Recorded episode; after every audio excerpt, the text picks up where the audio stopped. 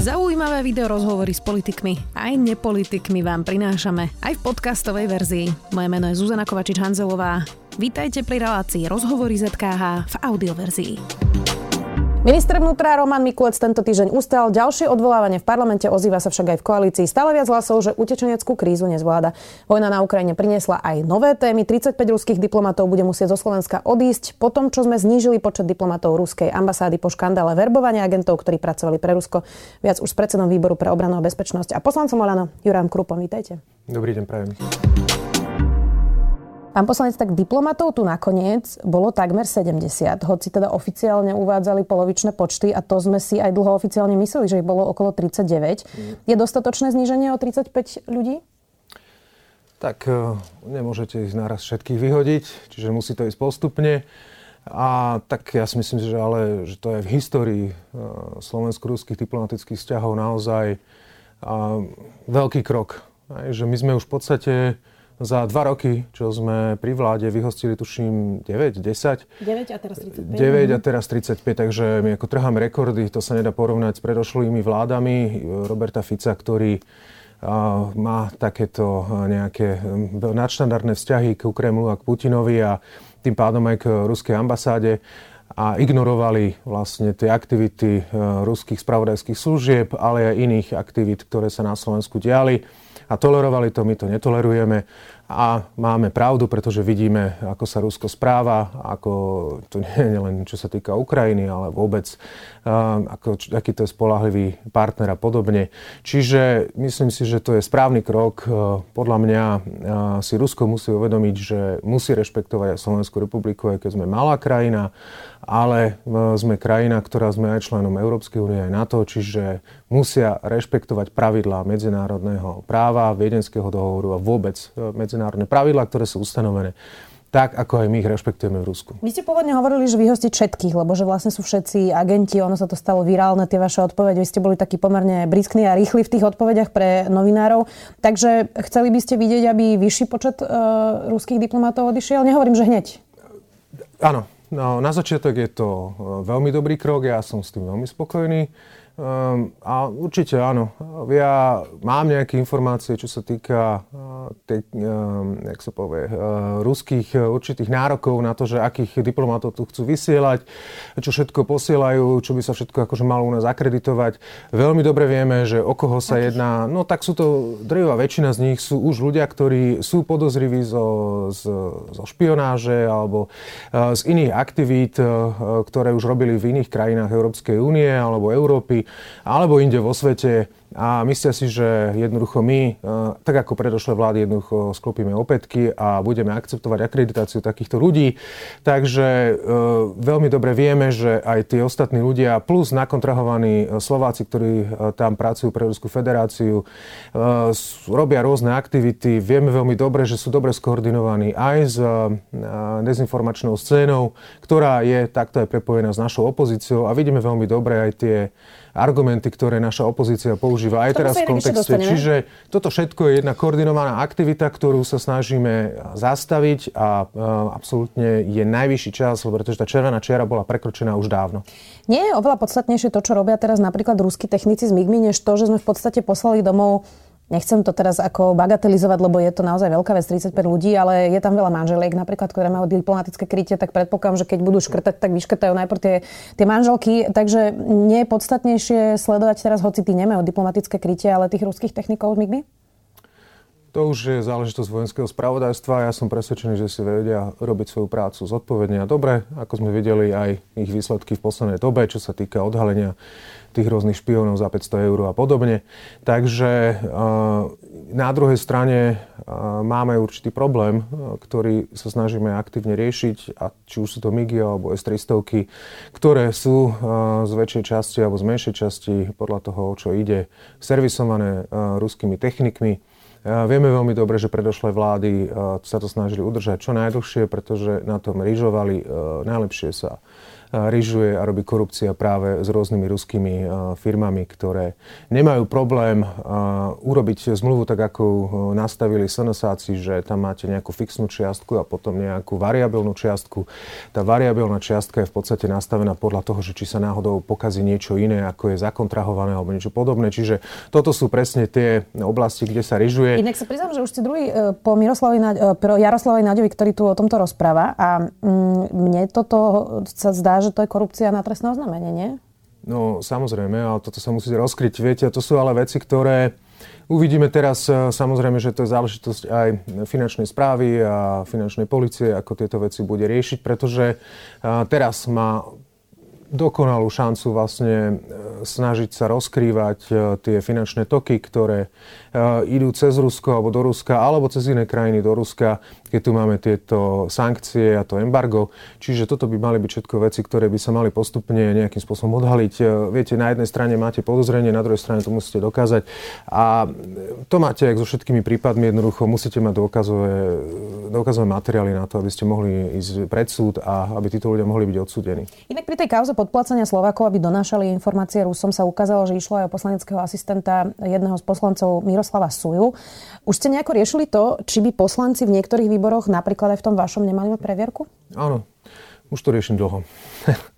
Je to taká vec, že v kontexte zriadenia komisie na odpočúvanie, kde sme dospeli k tomu záveru na koaličnej rade, že aby nedošlo k zneužívaniu informácií, ku ktorým sa títo poslanci môžu dostať, tak je potrebné, aby boli nejakým spôsobom aspoň limitovaní, alebo bol tam nejaký právny rámec na to, aby sa nejakým spôsobom správali, alebo boli nútení sa správať podľa nejakých pravidiel.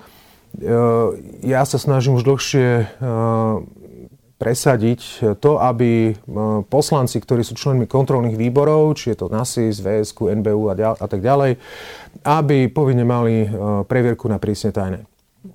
S tým, že by tam bol aj nejaký dosah na nich v prípade, že by pracovali alebo zneužívali utajované informácie pre nejakú politickú činnosť alebo už akokoľvek. Tým pádom by to išlo na mandátový a imunitný výbor a bol by tam nejaký postih, či už šesť mesiacov alebo jeden rok odňatie platu a odňatia samozrejme previerky, čo znamená, že by aj stratil tú pozíciu v tom výbore. Dobre, ale v akom stupni to je toto? Akože, chápem, že sa o tom rozprávate, ale toto je naozaj aktuálna vec? No, nie je to tak, že by sme sa o tom rozprávali. Ja už som to... A niekoľkokrát som s tým už bol na koaličnej rade. Máme jedného koaličného partnera, ktorý s tým má problém. Ktorý? A bude to... Nechcem konkretizovať teraz. A bude to tento mesiac predmetom koaličnej rady, alebo teda predstaviteľov šéfov strán koalície. Či by mal niekto problém s tým, aby mali poslanci previerku? No, tam sú ešte aj ďalšie také záležitosti. Ide o to, že sa pýtajú, že prečo prísne tajné, prečo netajné. Aha, čiže stupeň. A stupeň a prečo vôbec a prečo by to mala robiť en bé ú a podobné záležitosti. No hmm. tak je to, akože en bé ú sama o sebe nevykonáva previerku. en bé ú je vlastne vykonávateľ, to znamená, že už len uh, vydá... Oni dostanú vlastne iba výsledok o tej previerke. Či, áno, previerku robia polícia, Slovenská informačná služba, v určitých prípadoch vojenské spravo, finančná správa, finančná polícia, kú ef es a tak ďalej. Čiže toto sú tie inštitúcie, ktoré robia previerky a tie potom ten výsledok rozdávajú en bé ú, na základe ktorého potom ona vydáva tie previerky. Ja som presvedčený, že máme tam značnú časť poslancov, ktorí by previerky nedostali, či už je to na ich bývalú podnikateľskú činnosť, alebo možno nejaké iné podozrenia, ktoré tam sú. Tým pádom vlastne by boli v týchto kontrolných výboroch len ľudia, ktorí sú preverení, a potom by možno aj to fungovanie tých kontrolných výborov vyzeralo ináč. Dá sa vôbec zabezpečiť, aby poslancov takto m, napríklad ruskí diplomati, alebo teda skôr asi ruskí agenti, lepší názov, nezneužívajú? Lebo svojho času dnes už bývalý šéf es í es Vladimír Čolinský hovoril, že aj Čína sa snaží verbovať poslancov cez prostitútky. Neviem, či si pamätáte ten jeho no. výrok. Um, a zároveň, aby sme boli férovi, aj vy v strane máte niekoľkých poslancov, ktorí aj pri obrannej dohode z ú es á boli naozaj, dajme tomu, že povieme, dezorientovaní, a to povieme ešte mierne. Uh, čiže um, a zároveň, aby sme boli férovi, tie informácie nedostávajú len poslanci, ktorí sedia vo výboroch, ale všetci poslanci dostávajú nejaký typ spravodajských informácií. Čiže dá sa vôbec zabezpečiť, aby sa niečo takéto v budúcnosti nestalo? Toto tiež navrhujem v, v tom návrhu, ktorý predkladám, a to je to, že všetci poslanci musia prejsť nejakým školením, kde im bude jasne vysvetlené, že ako sa majú správať a tak ďalej.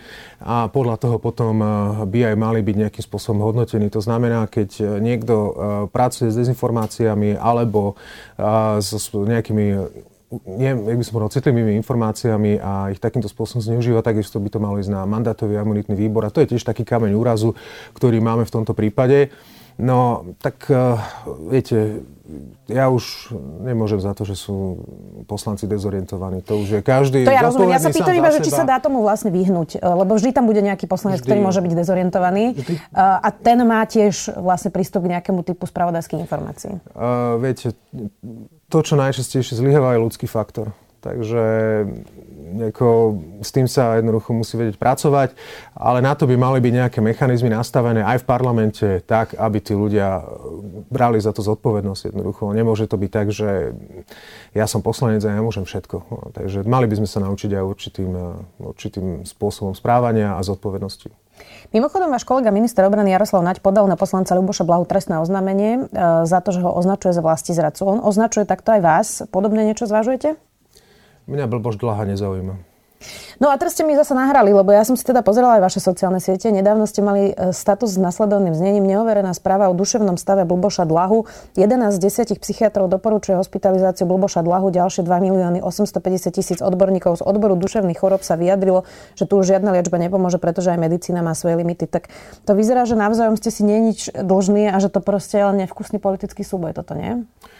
Viete, keď som začínal pred dvoma rokmi v parlamente, tak uh, som sa snažil pokračovať uh, v podstate v tom nastavenom kurze, ktorý som bol naučený, teda ísť odborne a fundovanie do rôznych diskusí a do takýchto výmeny názorov, ale vy nemôžete uh, jednoducho v tej našej politickej kultúre, ktorú tu máme takto nízko nastavenú, a sa ťažko pracuje s, s takýmito ľuďmi, keď máte takýchto protivníkov, ako je Blboš, alebo ako je nejaké Kéry a podobne, ktorí, jak by som povedal, buď sú psychicky narušení, alebo v ich hlave to vyzerá ako špajzy hladomorne, kde jednoducho sa im tam miešajú nejaké, nejaké spomienky z komunizmu a tie slogany, ktoré majú pomiešané s nejakými putinovskými výrazmi, a tieto opakujú dokola a samozrejme, že to má efekt na nejakú časť našej populácie.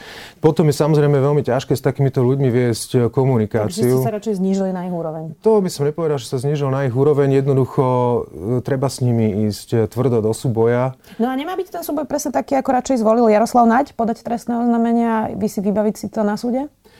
Ja sa nejak nechcem zaoberať uh, týmto dlahom. Ja, akože, aby som ja chodil na nejaký súd, on tam bude vyhýbať a ja neviem čo, a strácať ním čas. Ja mám naozaj iné veci na práci. Uh, ja akože som rád, že sa na to minister obrany podujal. Ako uvidím však samozrejme, že Boh vie, čo zase ten človek vymyslí, tento dlaha, tak možno zase s niečím príde a ako možno, že ma vyprovokuje nakoniec tomu, aby som na neho podal trestné oznámenie, ale zatiaľ sa snažím ho ignorovať, ako sa len dá. Ešte stále téma, či darujeme es tristo Ukrajine. Už tu máme teda tri patri- patrioty, ale tie sú započ- zapožičané a dočasne teda. Uh, vy ste povedali, že to nie je reálne uh, pre pravdu ani za pár mesiacov, ani do jedného roka. Tak rozumiem správne, že to proste nie je reálne vôbec? Uh, no... Tá es tristo to je jedna batéria. Hej? Čiže tá jedna batéria má nejaký obmedzený počet rakiet a má nejaký obmedzený rádius.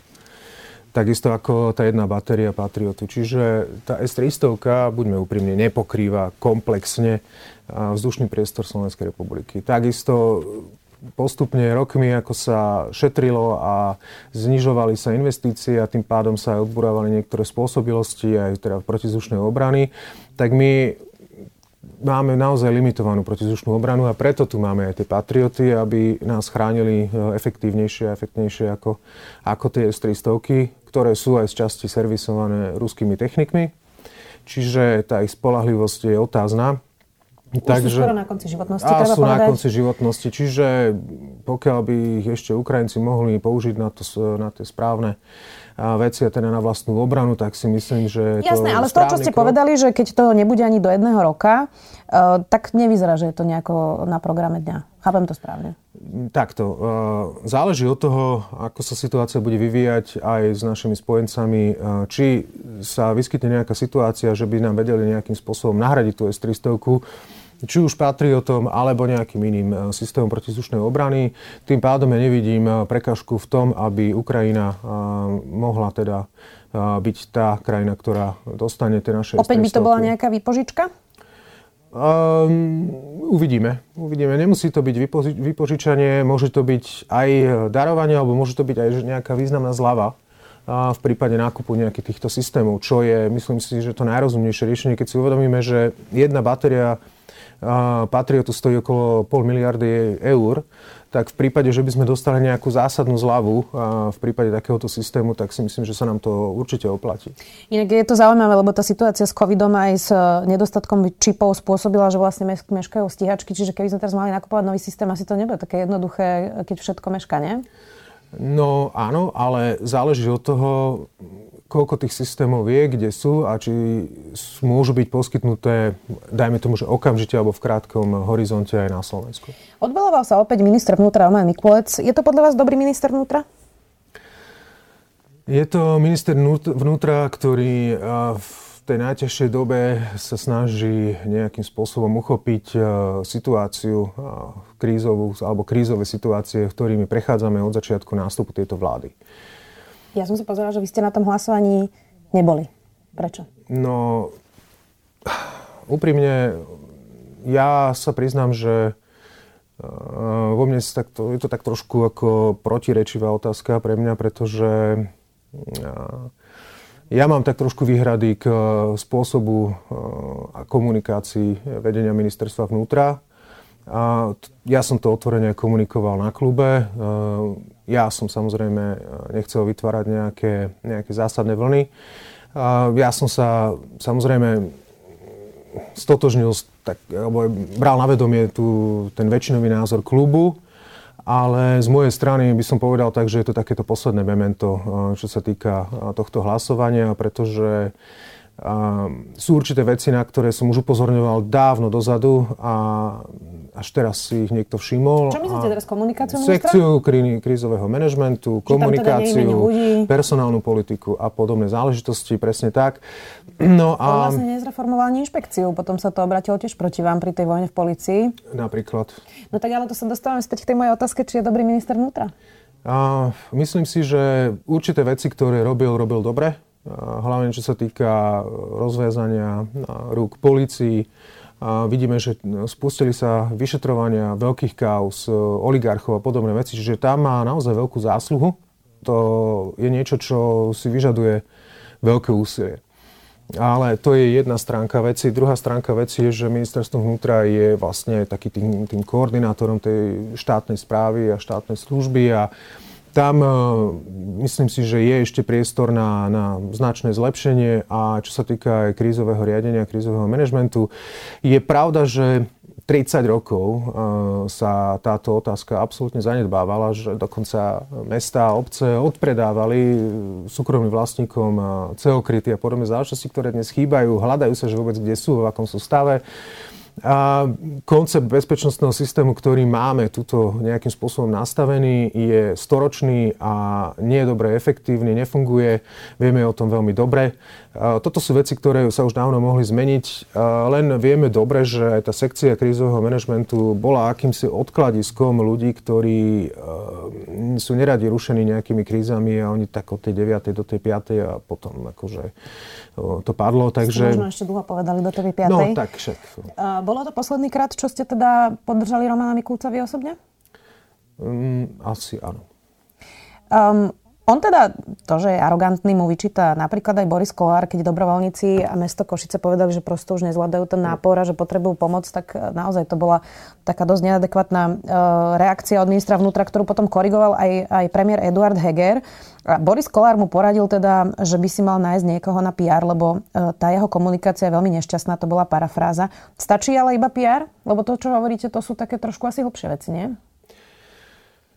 No, To pé ér by mal byť asi taký ten prvý krok a myslím si, že veľa vecí by sa dalo odkomunikovať ináč, pretože veľa ľudí teraz aj kritizuje to zazmluvnenie tých súkromných firiem. A ja viem, aké sú kapacity, tak ako sme sa bavili o tej civilnej ochrane, krízovom manažmente a podobné veci, ktoré u nás boli dlhodobo zanedbávané. A myslím si, že aj keby sa do toho začalo investovať masívnejšie v minulosti, tak by to bolo vnímané ako plýtvanie rozpočtu, pretože máme zdravotníctvo, školstvo a tak ďalej. Toto sú tie klasické frázy, ja na ktoré sme... Spojené štáty si uh, vlastne škrtali epidemický tím a potom prišla uh, COVID, potom prišlo COVID, čiže tomu ja rozumiem. Áno, čiže ako zoberme si to tak, že nedá sa všetko zvládať, nedá sa na všetko pripraviť. Tých, tých príkladov je strašne veľa. A tá komunikácia mala byť taká, že máme takýto problém, nemám, nemáme dostatok určitých kapacít, ktoré by sme potrebovali na to, aby sme mohli nejak lepšie zvládať ten nápor utečencov, ktorý máme, ktorý sa nedal takto nejak predvídať. Keď už to zoberiem, že tuším dvesto osemdesiat tisíc, čo je naozaj obrovské množstvo, per capita to je to isté, čo má Poľsko. Čiže áno, potrebovali nejaké, nejaké stanové mestečko. Keďže tie kapacity štát svojím spôsobom nemá také, tak je normálne, že sa obrátite na nejaký súkromný sektor, akože nazýva to tak hanebne, akože eventovka alebo niečo podobné. Máte firmy, ktoré, áno, robia festivály, teda stavajú tie, tie stanové mestečka, tak mala byť výzva, že nech sa páči, kto to vie stavať, príďte, ohláste sa a keď máte záujem, nech sa páči, dajte ponuky a podľa toho si my vyberieme. A absolútne by to ináč vyzeralo. Ono, viete, ani, oni ani nekoordinujú a celú tú migračnú vlnu, to robia úplne iní ľudia. To dúfam, že to nekoordinujú. Samozrejme, že nie. Oni samozrejme, že majú na starosti to stanové mestečko a celú tú koordináciu toho, že tam máte všetky tie sociálne zariadenia, stravu, vykurované stany a podobné záležitosti. Čiže je to dosť náročná záležitosť, je to drahá záležitosť, ale bolo potrebné to rýchlo zorganizovať a samozrejme, že to bolo aj takto nejakým spôsobom veľmi zle odkomunikované, pretože sú veci, ktoré je potrebné urobiť a treba ich aj nejakým spôsobom odkomunikovať. Koľkokrát máte veci, ktoré sú, akékoľvek sú, sú náročné, jednoducho, pokiaľ viete dobre odkomunikovať, ľudia sa s tým vedia nejakým spôsobom vyrovnať. Poďme ešte na ďalšie témy. Myslím, že tuto sme už vyčerpali. Maro Žilinka nechce vypovedať spoluprácu s ruskou prokuratúrou. Mm. Uh, ani tu, čo som podpísal, kde ide vlastne o tú kybernetickú spoluprácu, to bolo ešte v januári, keď to tak ako mm. rozhnevalo viacerých. Ani tú staršiu, ktorú už máme od dvetisícdva. Povedal, že nechce robiť prázdne gesta. Uh, mal by tie zmluvy podľa vás vypovedať? Uh, pozrite sa, pán Žilinka je plný prázdnych gest na jeho Facebooku alebo spôsoboch, ktoré prezentuje v parlamente. Takže toto by bolo jedno z tých prázdnych gest, ktoré by boli správne.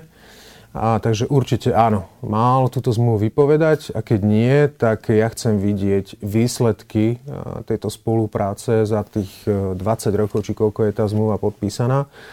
No ale to je samozrejme záležitosť ústavnoprávneho výboru, aby takéto veci prešetril, a takže predpokladám, že tí sa asi ešte na to budú pýtať. Čo mňa bude tak celkom zaujímať, keďže tu máme ďalšie zmluvy podpísané s Ruskou federáciou, tak ja chcem vedieť, že k čomu sa dopracoval pán generálny prokurátor v prípade únosu Vietnamca, či sú tam nejaké nové zistenia, či mu Rusi poskytli nejaké nové informácie v tomto smere, pretože on to vyšetrovanie rozdiel na dve časti. Jedno je akože to vyšetrovanie našich ústavných činiteľov, kde akože nebolo dokázané, že sa nejakým spôsobom na to podielali a potom je samotný akože únos, tak to nie je ešte zastavené, takže predpokladám, že tá spolupráca, ktorá je takto ako kvetnato rozvinutá zo strany generálneho prokurátora a generálnou prokurátorov, prokurátorov Ruska, ktoré známe svojimi gulagmi, tak som zvedavý, že čo, aká, aké sú tie výsledky. Ono teraz prirodzene tá téma trochu ustala, pretože prišla vojna, ale vlastne od toho januára, od obranej dohody, keď vyhlásil, že je to horšie ako okupačná zmluva zo šesťdesiatosem. Tu rád radom aj v tomto štúdiu všetci vrátane ministerky spravodlivosti a, a ďalších povedali, že možno je na čase rozmýšľať nad rozšírením možnosti odvolania generálneho prokurátora. Odvtedy je ticho. Čiže diskutujete o tom v koalícii, je to stále aktuálna téma, alebo to teraz naozaj išlo bokom, že to nie je podstatné? V kuloároch. V kuloároch sa o tom rozpráva. Mm. Čiže nie na koalícii. Myslím si, že na koalícii to občas zaznie. Ja, čo som bol na niektorých koaličných radách, tak tam to nejak akože zaznelo, že áno, mali by sme sa tým zaoberať.